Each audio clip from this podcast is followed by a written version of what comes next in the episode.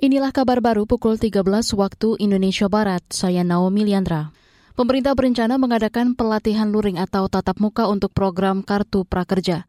Direktur Eksekutif Manajemen Pelaksana Program Kartu Prakerja, Denny Puspa Purbasar, mengatakan pelatihan luring diadakan seiring dengan pemulihan ekonomi pasca pandemi COVID-19 dan pelonggaran aktivitas masyarakat bahwa untuk merealisasikan misi prakerja yaitu menciptakan learning ecosystem yang terintegrasi dan relevan berbasis pada kemitraan multi pihak, kita sedang menyiapkan pelatihan offline dan blended learning di beberapa wilayah di Indonesia. Kemudian yang kedua, kerjasama pelatihan yang uh, berbasis non APBN supaya kita kemudian bisa lebih fleksibel dan melayani mereka yang belum terlayani. Dan kemudian yang ketiga adalah menambah fitur yang bermanfaat bagi para uh, program kartu prakerja dan Direktur Eksekutif Manajemen Pelaksana Program Kartu Prakerja Denny Puspa mengklaim hampir 70 persen penerima kartu prakerja menggunakan insentif yang didapatkan untuk modal usaha. Hingga kini program Kartu Prakerja telah menjaring 13 juta lebih peserta dan mengadakan lebih dari 2.000 pelatihan.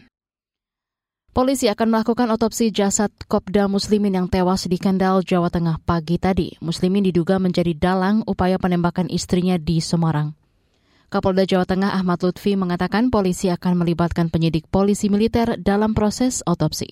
Kemudian kita dari Inafis, kemudian dari POM kita melakukan olah TKP untuk memastikan meninggalnya korban yang nanti secara yuridis formal akan kita lakukan otopsi atas persetujuan keluarga sebab kematian itu sendiri. Kapolda Jawa Tengah Ahmad Lutfi menjelaskan, Kopda Muslimin ditemukan meninggal di rumah orang tuanya di Kendal. Awalnya Muslimin datang menemui keluarganya untuk minta maaf. Orang tua sempat memberi nasihat agar Muslimin menyerahkan diri ke polisi. Tak berselang lama Muslimin ditemukan tewas. Polisi menyebut ada bekas muntahan di sekitar jasad. Kopda Muslimin diduga menjadi otak pembunuhan berencana istrinya Rina Wulandari di Semarang. Polisi telah menetapkan lima orang sebagai tersangka pembunuhan berencana. Pemerintah Indonesia meminta kepolisian Kamboja membantu membebaskan 53 warga negara Indonesia WNI yang disekap di sana.